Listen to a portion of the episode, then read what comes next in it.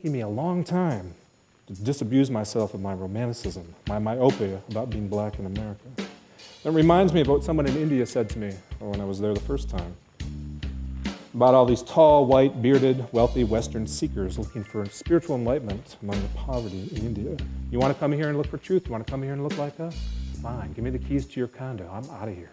That's Michael DeWilde, director of the Koeze Business Ethics Initiative at the Seidman College of Business at Grand Valley State University. This week, we're bringing you the first installment of a new series for the podcast. We'll offer some clips taken from lectures given as part of the Hauenstein Center's Wheelhouse Talk series.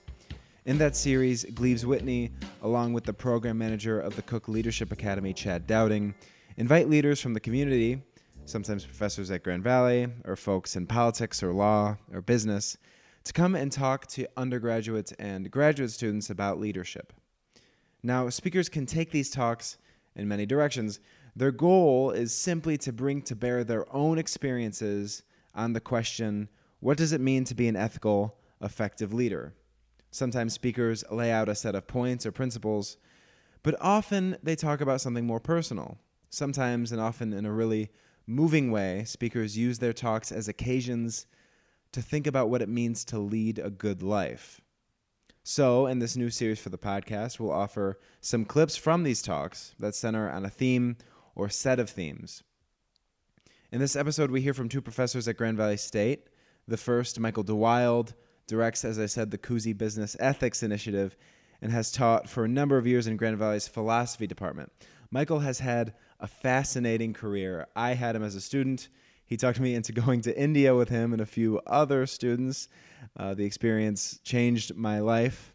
Michael came to the philosophy department with an MDiv from Harvard, as you'll learn. At Grand Valley, he's had a career that's taken him on a number of occasions to India and Nepal. He's had a career that's allowed him to bring a humanities education to folks in prisons through a program he founded called Community Working Classics.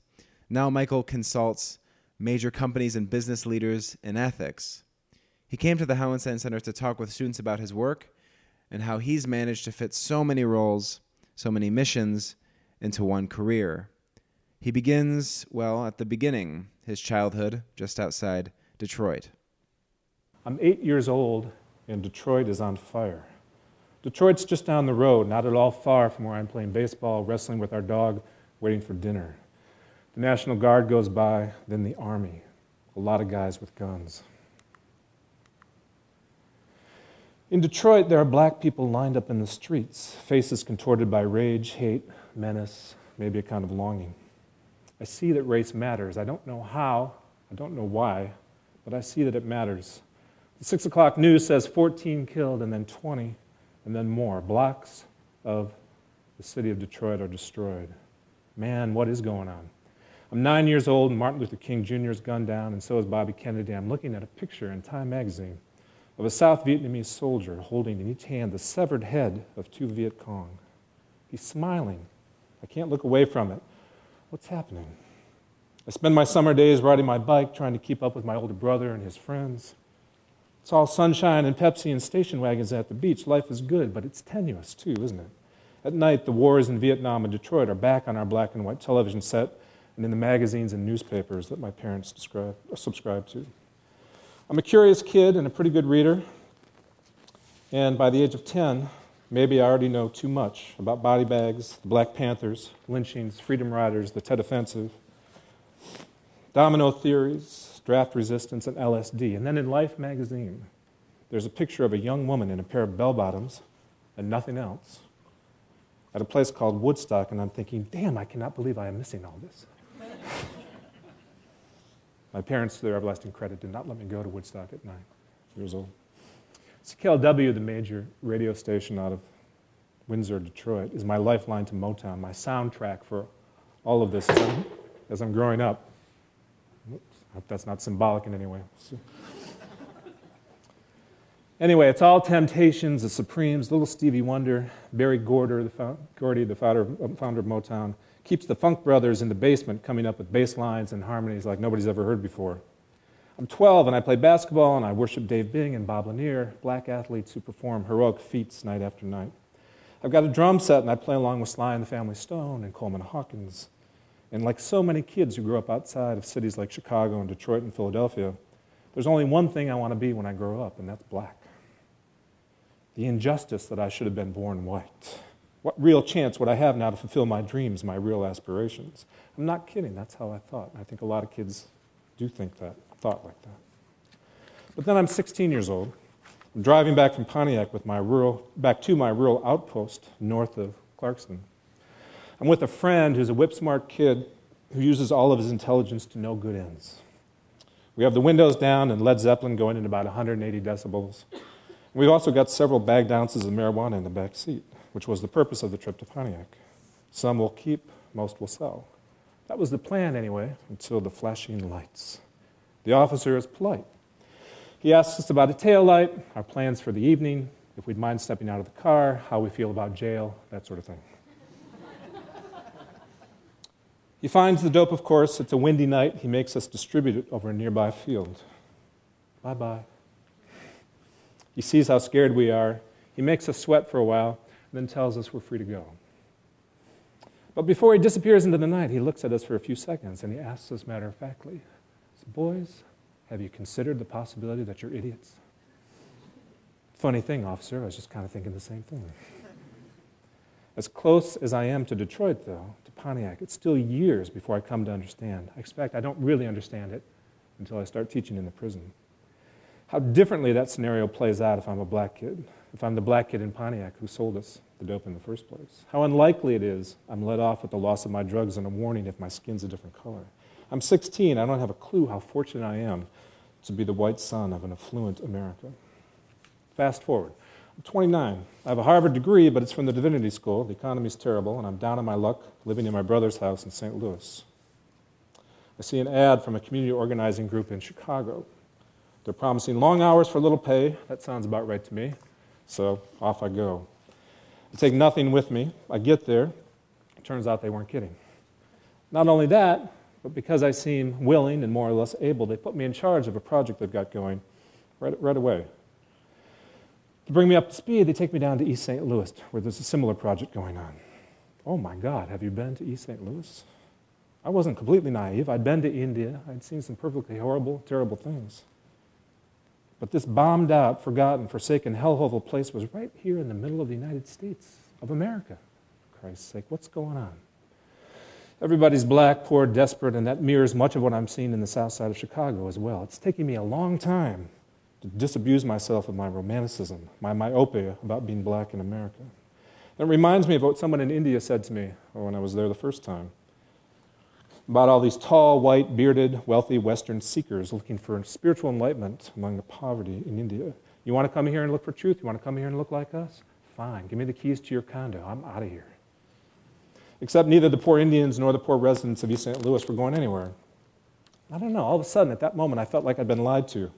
My whole life. By whom? And about what? Equality, opportunity, what America was, what it promised? Why didn't someone, anyone, tell me what was going on? I'm energized by that, a certain amount of righteous indignation, I suppose. So I go back to Chicago, back to my work there with a zealot's enthusiasm. If we needed to burn Chicago down to make some changes, then by God, us good, guilty white folk would do that. We, I, would lead my downtrodden masses to the promised land. I warned you earlier that I've got a degree from a divinity school, excuse the language, but we actually do talk like that. I was working with middle aged black women, for the most part, women who worked, with, uh, or worked as home health care aides, and who are now organizing, with my help supposedly, to try to get somewhere close to minimum wage for the work they did, keeping other people alive. These women were truly the salt of the earth, doing the work nobody else wanted to do, and doing it for less than anybody else would ever even consider. We had a big conference coming up. I was in charge of helping formulate the message, our successes to that point, our strategy going forward. Um, even though the philosophy of the place was to empower the people of the rank and file, never to be out front. So we didn't ever take credit for anything. We didn't do the speaking ourselves. For two or three weeks before this big gathering, I was working with a woman who would be speaking at the event, laying out the challenges and opportunities we as a fledgling movement had. I was at her apartment. Um, she came to the office, we talked, and man, did I write one hell of a speech. I mean, really, at the end of the day, all she had to do was get up there, read what I had written, and I can envision all these women rising as one, filing out the door, going down to City Hall, and finally ushering in an age of justice for all. Again, that's what I thought. My speech had solid research, it had impeccable logic, it had a well placed quote or two, touch of emotion, righteous indignation. My high priced education was on display, and this thing was really, it was so beautiful I could have cried, you know? Ah, come the day. We're in the Congress Hotel ballroom, 250 strong. I'm taking notes and waiting for my turn to bask in the glory of my own words. Charlene gets up there. She looks at the pages in front of her. She looks at the audience. And she looks at me. She's nervous. I get it, but we'll be patient. No problem. She looks up again. She doesn't look too good. And then Helen, the organization's president, who's sitting in the first row, says, It's all good, babe. Just, just get up. Read the paper. But she can't. She looks at me again, and this time there are tears in her eyes. And in front of me and the whole crowd, she says, Michael, I'm really sorry. I just never really did learn to read all that good. Okay? She's apologizing to me. Michael, I'm sorry. I just never really learned to read all that good. Shit.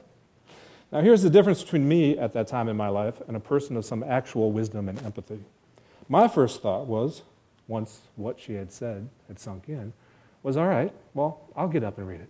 I mean, why deprive the crowd of my speech, right? But Helen, sizing up the moment, went up, put her arm around this woman, and said, Honey, who cares? You just say it from your heart. Just tell, you, tell us what you want to tell us. Say what you want to say. Charlene dries her eyes. She gives me one last look and she starts talking and talking. Oh man, Martin Luther King Jr. had nothing on this woman that particular morning in Chicago.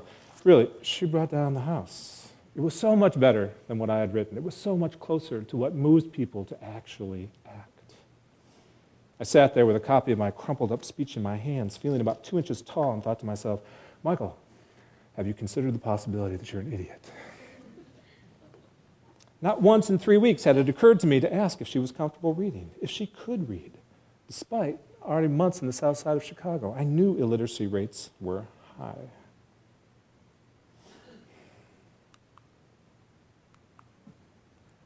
So, moral or lesson number one in our three tales here. Um, could you please try framing your response in the form of a question? Can you be at all curious about anything besides yourself? Knowing thyself, stuff that I was weaned on. Of course, it's important. You know, you want to try to get there if you can. But how about knowing something about other people? That would have been a little more useful, actually, in that circumstance. Can you, can I now Bring some spirit of inquiry to bear in my work, in my life. Does it occur to me even now? Does it occur to us? Ask the question first, rather than simply offering up our own opinions, our own point of view. A bit of an aside here sometimes when I'm consulting, and I'm sorry for the, the word consulting, everybody and their brother is a consultant, right? Um, if, if, it's more palatable to you, think of me as a sort of weird philosophical advisor that a handful of companies in their infinite wisdom have decided to employ. um, but I'm, if I'm working with somebody who's especially intelligent and ambitious, I'll insist that in certain points in our work, said they can only ask questions. They cannot intimate at the answers. They can't ask leading questions. They can't make declarative statements. For 10 minutes, 15 minutes in our conversation, it's all got to be questions. People find that remarkably difficult to do. I want to get them to, to habituate that to them, but it's very, very difficult. I suppose, looking back on all this sort of thing, it, it did lead, um, at least parts of it ultimately, to the Working Classics program here at Grand Valley. And you know, in the last 15 years, I suppose it's one of the reasons that Gleaves asked me to speak, I've gotten a fair bit of recognition and even some money in the form of grants for the Working Classics program. Uh, this, this idea where myself and Grand Valley students go out and we offer courses in the humanities and the liberal arts to places, to prisons and places like Job Corps where the people would not otherwise have access to this kind of, um, this kind of material. Um, and the heart of that for me was spending 14 years in a prison in Muskegon, teaching largely to black men. I wonder if I'd have done that without that year in Chicago, without Charlene, without Detroit, or without my parents' library and their willingness to subject their small children to the nightly news in the late 1960s. I doubt it. All right, tale number two Carpentry convicts, crucible, consulting, and a question about crack cocaine. I, I may, maybe I'm tempted to say um, this has nothing to do about me and crack cocaine. Uh, I feel like I primed you with the marijuana story, so I just want to be careful about that. it's like, it doesn't get worse. It's not a gateway drug, okay? so, okay. Uh, look, I, I am honored to be here today, but it's also a bit odd for me, and I'll tell you why. This is ostensibly about the Hauenstein Fellows, these uh, remarkably um, gifted Grand Valley students who are and will be leaders in the community and industry and in the professions, about what they might learn from speakers who, who come in who have figured out some reproducible or transfer, transferable principles or skills. The trajectory, sorry, trajectory, trajectory of my life, however, is so improbable that not only could you not reproduce it, I'm not at all sure why anyone would even try. So here's what I mean. If you came up to me and said, Well, being a professor looks like fun, what do I, what do I have to do?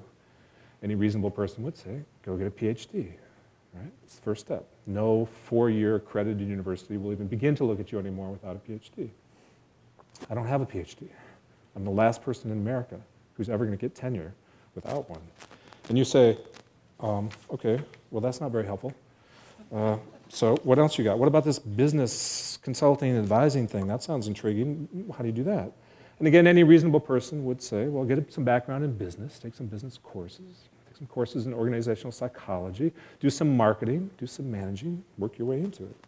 I had none of that, zero, when I was plucked from my philosophy office.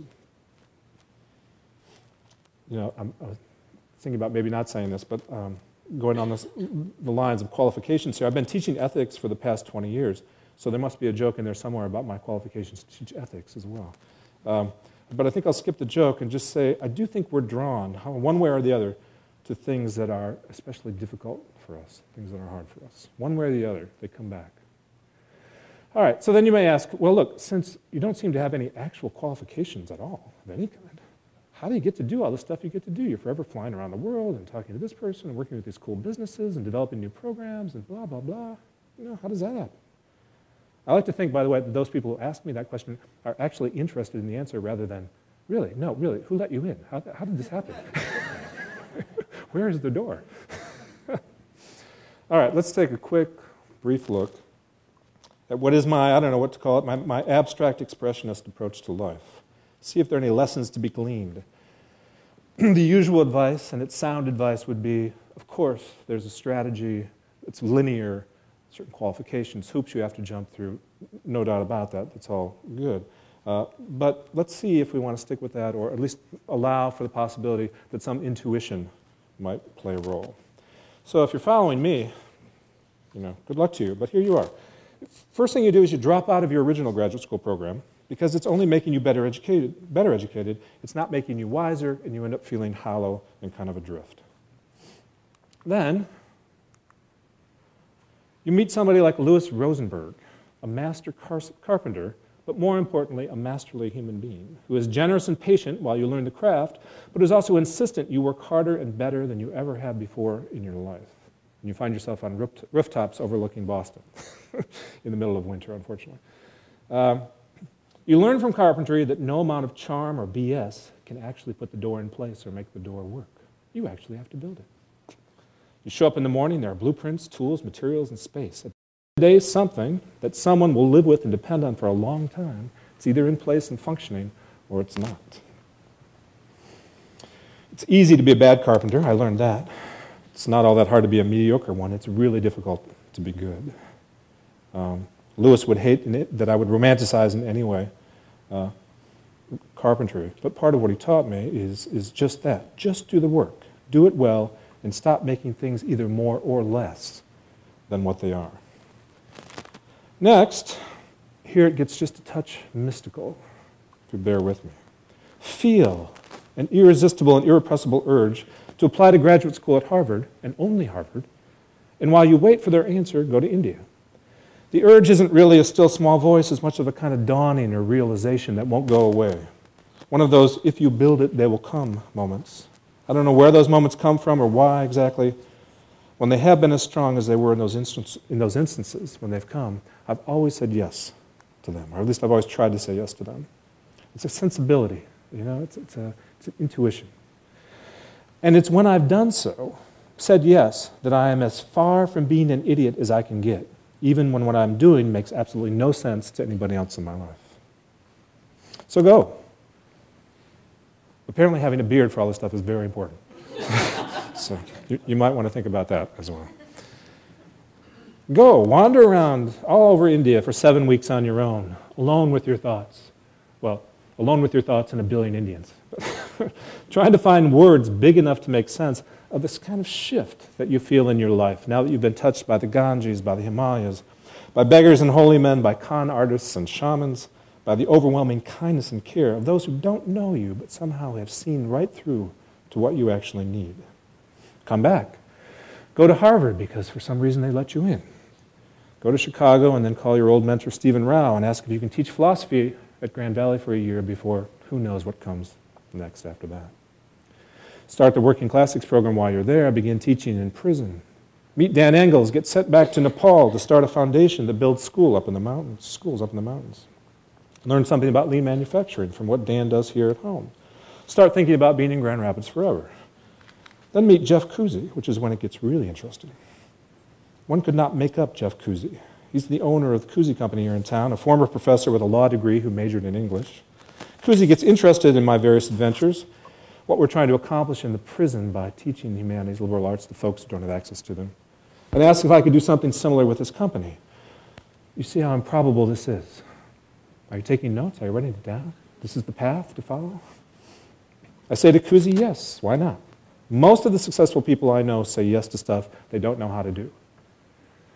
I'm just going to repeat that because I think it's really critical. Most of the successful people I know say yes to stuff they don't actually know how to do. The reason we say yes, I'm, I'm going to include myself in among the successful people, even though I know I'm not as successful as most of the successful people I know. Even though we're remarkably underqualified, we say yes, is because we've had some series of crucible moments. Some ways in which we've tested ourselves, put ourselves in situations that were truly difficult for us when we're left to figure things out more or less on our own. We survived. Having survived, that gives us some basic confidence. We feel we can, in fact, figure it out, whatever it turns out to be. Um, plus, we all can read, so we just go to the bookstore and pick up a book on the subject, figure it out. I'm very glad, though, that one of my crucibles did not come in Vietnam. I was a couple of years too young for that. I wouldn't want to compare war with anything else that I've been through, though certain experiences on the south side of Chicago may have been similar. But for me, Chicago, carpentry, Harvard, extended meditation retreats, the prison teaching, and of course, romantic relationships seemed like crucible enough. Um, when you do say yes, though, to these rare and impossible opportunities when they come up, and you should always say yes, be prepared to work even harder than you've ever worked before. Don't get married until late in life because you will be wedded to the work. It'll be so fascinating and so interesting, and they will call in the middle of the night. No one will understand why you actually do want to get up and go.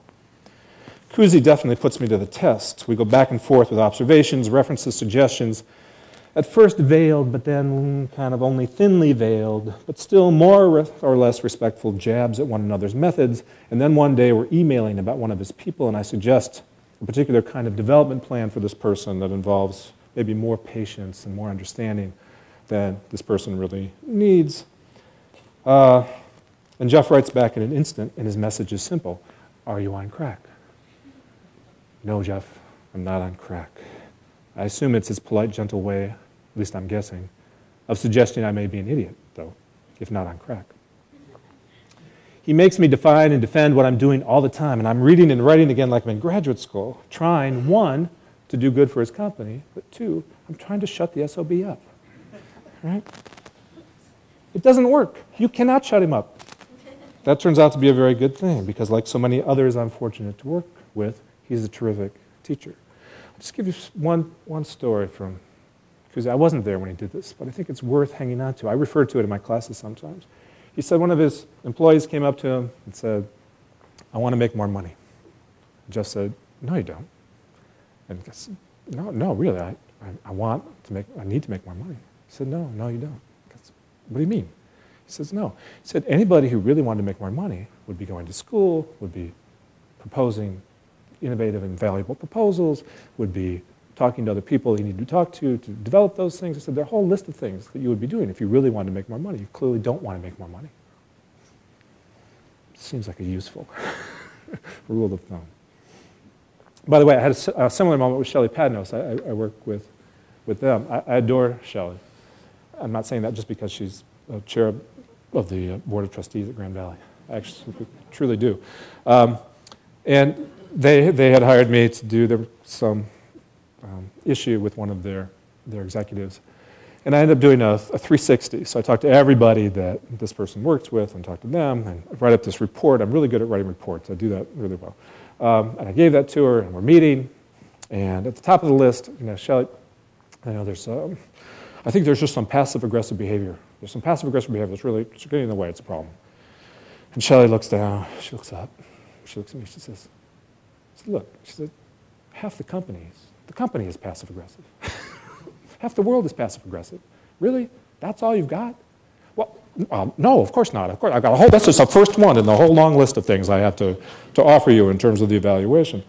Now, I'll tell you, when those moments happen, and they do happen, the hair, of course, does stand up on the back of my neck. Um, bottom falls out of my stomach, right? I've, I've screwed up in some way. But I live for those moments. I live for those moments. Why? Because that's where the work is. That's what's exciting, right? That's where you actually learn something. Um, but you need your crucible moments. You need whatever your version of India, of the south side of Chicago, whatever those things are, you need those moments first so that you don't get debilitated or defensive when the criticism comes.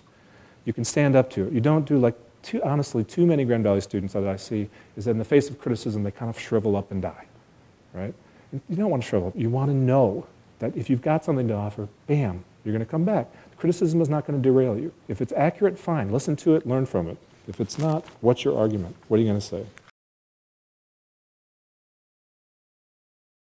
That was Michael DeWilde. I remember thinking when Michael gave that talk that he must have felt a lot of doubt and uncertainty in his career. He never followed any clear, tried and true path. He could have never known that a given decision or event, say his choice to take up carpentry, would end up leading him to a philosophy department and then to the helm of a business ethics initiative.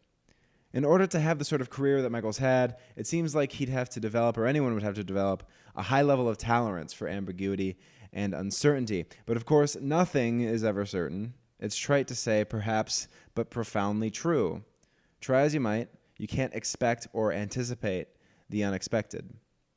That's the theme of Charles Pazdernik's Wheelhouse Talk. Pazdernik is professor of classics at Grand Valley. In true classicist form, he begins his talk with reference to a Greek term, aprosdoketon. I hope I pronounced that correctly. Uh, he will in his talk. Uh, Pazdernik defines that term as the unexpected. By breaking the term down for the audience, he shows how it references something which is not in principle impossible, but that is nevertheless certainly not expected. He offers that definition and then tells his story. It was the uh, 14th of July, 2014. It was a crisp, lovely uh, summer day. Um, I, uh, it was about 9 o'clock in the morning. I had, as I was uh, pretty regularly doing at that point in time, uh, dropping off uh, my daughters uh, for their summer activities.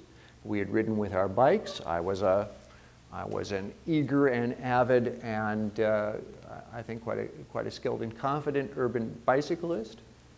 And I was on my way downtown. I was, in fact, on my way to this building. I was on my way to Steelcase Library um, in order to uh, do some work. I was Looking forward to spending the next year engaging in a number of scholarly projects. I had been awarded a sabbatical leave. Uh, my family and I were uh, planning to go to Germany. Uh, we were planning to spend four months in Germany, where I had been uh, invited as a visiting scholar. Uh, we had gotten the visas, we had uh, booked the tickets, and we were all set to go about a month from then, about a month from the 14th of July. And I was riding down Fulton Street on my way to uh, the downtown campus here and uh, marveling. I mean, this, this, this may sound contrived, but I was marveling at how wonderful it was, how fortunate I felt about all of these plans that were on the point of coming to fruition. And, um, you know, just sort of thinking about how wonderful it was uh, to be outside, to be breathing that crisp air, and just feeling just profoundly uh, content. Um, and then as I was coming down Fulton Street, um, cresting the hill at College Avenue, uh, I, no, no traffic around me. Uh, I was approaching uh, Prospect Avenue uh, down by GRCC, and a minivan in the oncoming lane uh, was, uh, I'm sure, looking ahead of me to see whether any other traffic was coming over the crest of the hill and uh, you know uh, was not looking at all for uh, bicyclists in the lane. And of course, uh, this person turned right in front of me uh, and cut me off. And I was, uh, you know, moving at a reasonable rate of speed. I was down in the drops of my bike. I braked hard, and qu quite to my surprise, stopped cold in the street. I had expected to skid and to slide and I went over my handlebars. The bike is in fact untouched. Um, and uh, then uh, ran uh, headfirst into the side of this minivan. And I broke my neck. And, you know, went from this to this. This was taken uh, uh, early in my time at Mary Free Bed, um, at a time at which um, I was paralyzed from my chest down and uh, had lost much of the use of my hands and was uh, uh, contemplating life in a, in a motorized uh, chair with uh, very limited abilities. I mean, I was, in, in fact, I am a quadriplegic as a result of my injuries, uh, you know, permanently disabling spinal cord injury as a result of the fracture of my C6 and C7 cervical vertebrae. I spent eight weeks in a surgical halo, so the parts of me that could move were immobilized in that particular structure. And it was a long process. I spent three months at Mary Free Bed under their expert care. Um, after three and a half weeks, I was able to wiggle my toes um, and from there onwards, it was a matter of working to recover that motion, but learning how to stand, uh, learning how to step, learning how to walk, and of course, you know, it, it is it is a miracle uh, to me that uh, I'm able to uh, be here, standing upright. I mean, I won't dance a jig or anything like that for your your benefit, but it is simply astonishing to me, and I feel incredibly blessed and fortunate to have uh, had the uh, recovery that I have, and in particular to be able to return to teaching now at Grand Valley um, this fall. I can't tell you how important that is and what it's meant to me to be able to do that. And so by the time I left the hospital, um, I was barely um, walking out under my own power and uh, on my way to, um, you know, the recovery of as much of a, a return to my, my former self and to my new life as I could. I've discussed in greater detail the progress of, of my recovery and, and my experiences at the talk that Abigail mentioned, the last lecture that I was very glad to be invited to deliver by the GVSU Student Senate. Um, I'll give a little plug, I guess. It's on YouTube. Um, Google last lecture, Pazdernik, I promise you there isn't a lot there that's going to turn up. And, uh, you know, I invite you to, to, uh, to see what I had to say on that occasion. Um, I was at a very different place uh, than I am now. And that's also something that I've reflected on as I've been thinking about our experiences here today. But I, while I want to use my experience as a way of framing the discussion that I hope that we'll have today and the sort of thinking that I have, I don't want that to be the sole focus of what we're talking about. Uh, in particular, I want to think about connections between the experiences that we have as human beings in the 21st century and what we can recover of the lives of people, of course, who lived very different lives than we have a long time ago. And so if I play my cards right and I time this talk in exactly the right way, we'll get to the point of discussing not only my situation, but also this fellow's situation. Uh, some of you may know who it is. Uh, the Hauenstein Center did a great job of anticipating me and putting this image on the back of the postcard they sent out, so you might or might not have seen it there. But uh, I'm going to uh, avoid a, a spoiler uh, in case you don't happen to know the, who this is, and simply reflect upon his situation. Uh, this is a lovely Greek vase, Athenian, produced in the 5th century in the characteristic red figure style. Um, it's unusual for having such a large and detailed portrait on it. And if, as we look at what's going on, I think you can make out what's going on, but in case there's any doubt, this sort of weird kind of Jenga like structure is actually a pyre. It's a, it's a campfire, it's a stack of kindling wood. And on top of it is perched on this elaborate uh, seat elaborately decorated seat with a little footstool is a rather imposing figure in quite a nice um, um, diaphanous gown, obviously uh, very expensive and very elaborate. He's holding a staff or a scepter. He has a crown or a diadem or a laurel upon his head. And he's actually using this device. He's got a shallow bowl and he's in the process of pouring a libation. He's making an offering. He's offering a prayer to a divinity um, as he's seated upon this structure. And if you see the fellow next to him here, who is bent over, he's actually not, you know, sort of doing anything in particular to this guy. It's just a, a, feature of the composition here. This fellow is taking what I think you can see are blazing torches and is in the process of setting this whole structure alight. Uh, and so this fellow on the top of the pyre is in the process of being burnt alive at the stake, essentially. So he's having an awfully bad day, isn't he? That was Charles Pazdernik beginning his wheelhouse talk.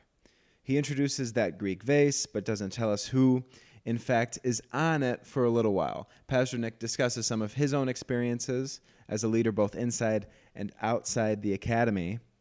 He comes back to the vase to discuss it and its significance here. This fellow is a historical uh, figure, a representation of a historical figure. His name is Croesus. He's not a Greek, he's a Lydian. And he was the king of an empire that extended from central to western Asia Minor and brought, him, brought uh, the Lydians into contact both with the Greeks in the Eastern Mediterranean and the Aegean, but also with the great Near Eastern civilizations, the Medes and the Persians and the Babylonians, among others, and the Egyptians. Okay, so a, a real crossroads. And in particular, uh, from his uh, capital at Sardis, he was able both to uh, uh, uh, come into contact, but also to incorporate uh, some of the Greek cities on the western coast, coast, of Asia Minor, but at the same time be drawn into uh, the, the politics of the ancient Near East. And Croesus was uh, uh, a risk taker, but also a cautious sort of fellow. I want to suggest that he pursued the sort of blue line, red line strategy because he conceived of the idea that uh, he should uh, take on a fellow named Cyrus uh, the king of Persia, who had uh, engaged in some empire building of his own. And so he was wondering whether he should take the risk of preemptively attacking Cyrus and potentially defeating the Persians and stopping the expansion of their empire. And how was he going to calculate the risks of such a move? Well, he bought insurance. Right? He, he hedged his bets and he bought insurance uh, the, the best way that one can buy insurance in the ancient world. He researched uh, the market very carefully, and he engaged the best expert advice he could find. He actually went uh, through his uh, representatives to each of the ancient oracles in the world, and he tested them. He actually tested them. He tried to figure out which were actually capable of predicting uh, uh, future course of events and which weren't. And he decided that the oracle at Delphi, was one that could really be relied upon, that he would place his uh, portfolio with the oracle at Delphi. And uh, once he made that determination, he spent lavishly. He sent uh, wonderful gifts to Delphi, and he made sure that he was on the right side of, uh, of, of Apollo, the, god of, the Greek god of prophecy. And so after he had done all of his due diligence, uh, he went to the oracle and he said, What would happen if I were to attack Cyrus of Persia? And the oracle came back, perhaps you've heard the story. If you attack Cyrus of Persia, you will destroy a great empire. And Croesus thought, Great. Let's go for it. You guys are nodding and smiling, right? You know the punchline, right? What didn't he do?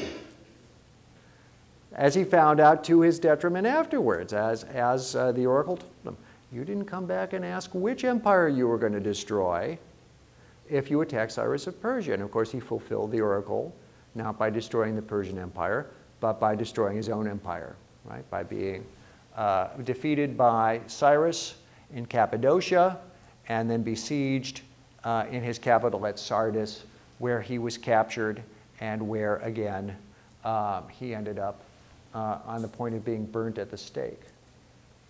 Now, Herodotus, who is our source for this story, another Greek historian, frames this account of, of Croesus and his adventures by telling the story of the visit to uh, Sardis of a Greek wise man named Solon, Solon of Athens. Solon came to, the, to Croesus' court. This was before he attacked Cyrus of Persia.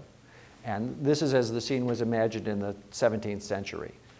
Croesus made a point of showing Solon all of his wealth, the extent of his empire, and then asked Solon, Who is the most fortunate human being you know? And I'll, I'll have to make the story short, um, so I won't go into all of the details, but basically Solon's answer was, Well, it ain't you. And Croesus said, How could this be? And Solon says, Let me tell you something. You don't understand something pretty fundamental about your situation. Okay? And this is the, this is the crux of what he had to say to Croesus. Uh, this is Solon speaking to Croesus. In a long span of time, it's possible to see many things that one does not want to see, and to suffer many things as well. I set the limit of human life at 70 years. Out of all the days in these 70 years, not one brings anything at all like another so Croesus, man is entirely what befalls him. He's entirely a creature of chance. He's entirely the creature of the unexpected. Okay?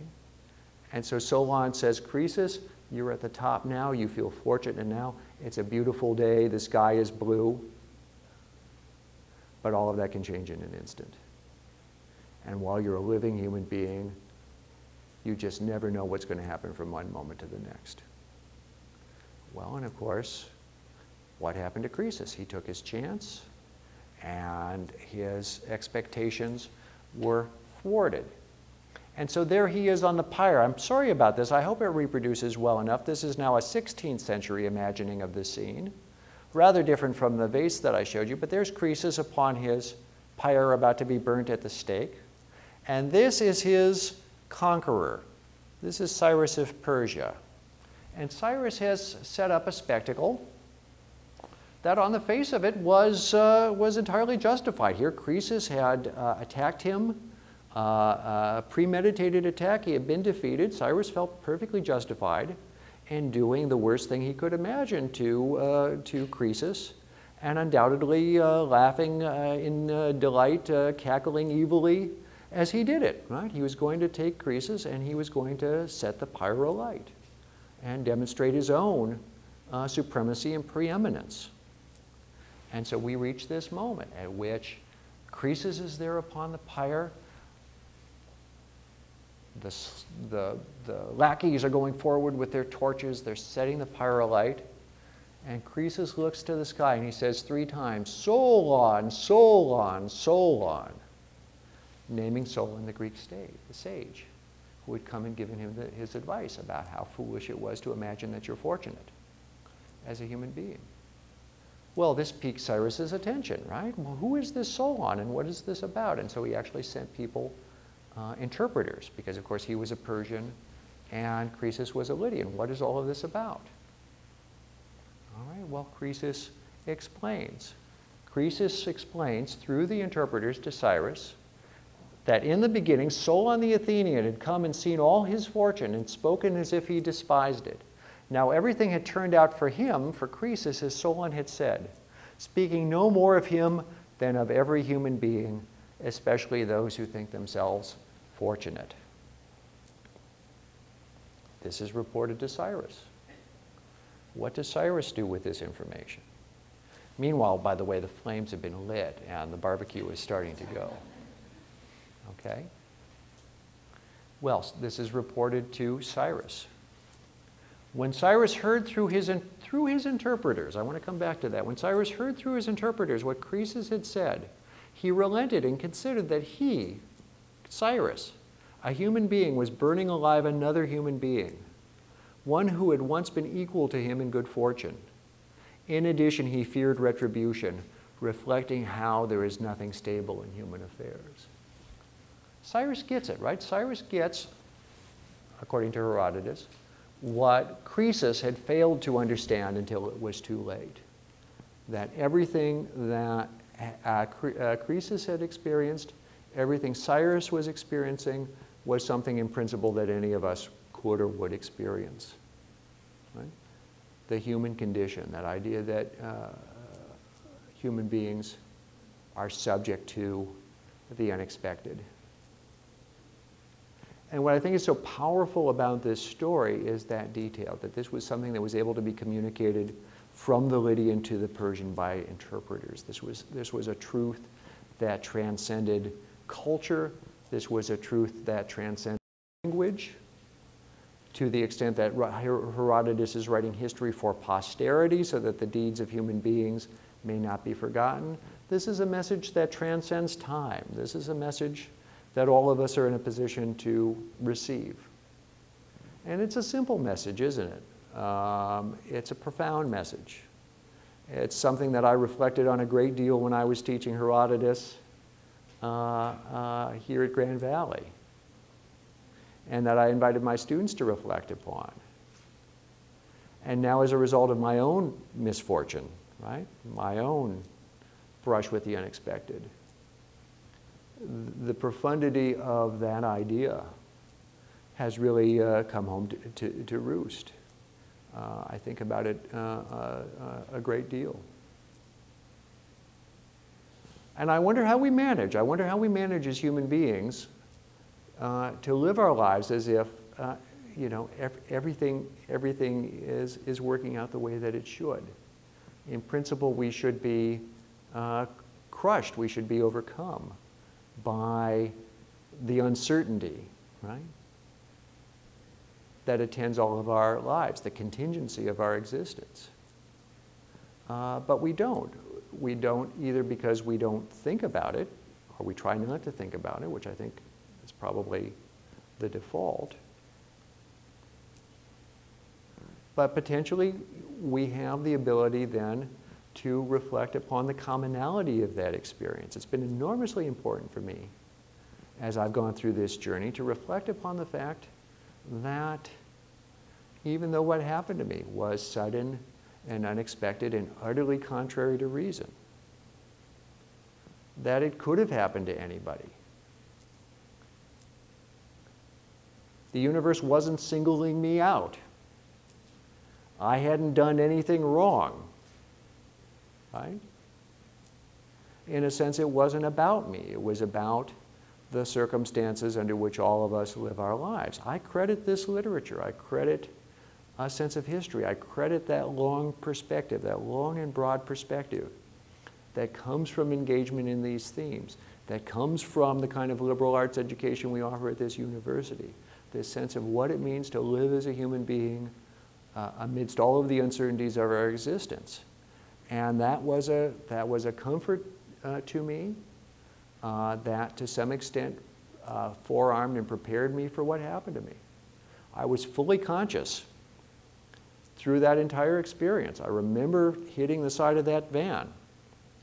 I remember lying there. I remember the dawning realization that I was unable to move my legs. I was aware that I was very seriously hurt. I was grateful that I was two blocks from a major trauma center. Um, you experience a great many emotions during that time, but I wasn't surprised. I wasn't surprised. And I'm not giving myself any special credit here, but you know, I thought, well, you know, this is it. Not in the sense that this was the end, but that this was, this was the turning of that particular, um, um, you know, uh, wheel of wheel of fortune, if you want to put it that way. And it's that perspective that's given me, you know, both, uh, you know, I hope the serenity to accept the limitations that I have, but also the determination to continue to try to overcome them and to surpass them. That was Charles Pazdernik, professor of classics at Grand Valley State University, and before him, Michael DeWilde, director of the Koeze Business Ethics Initiative at Grand Valley. Common Ground is a podcast brought to you by the Hauenstein Center at Grand Valley State University. The director of the Hauenstein Center and producer of this podcast is Gleaves Whitney. Kadar Jabbar edits the podcast, and Andrew Whitney composed our theme music.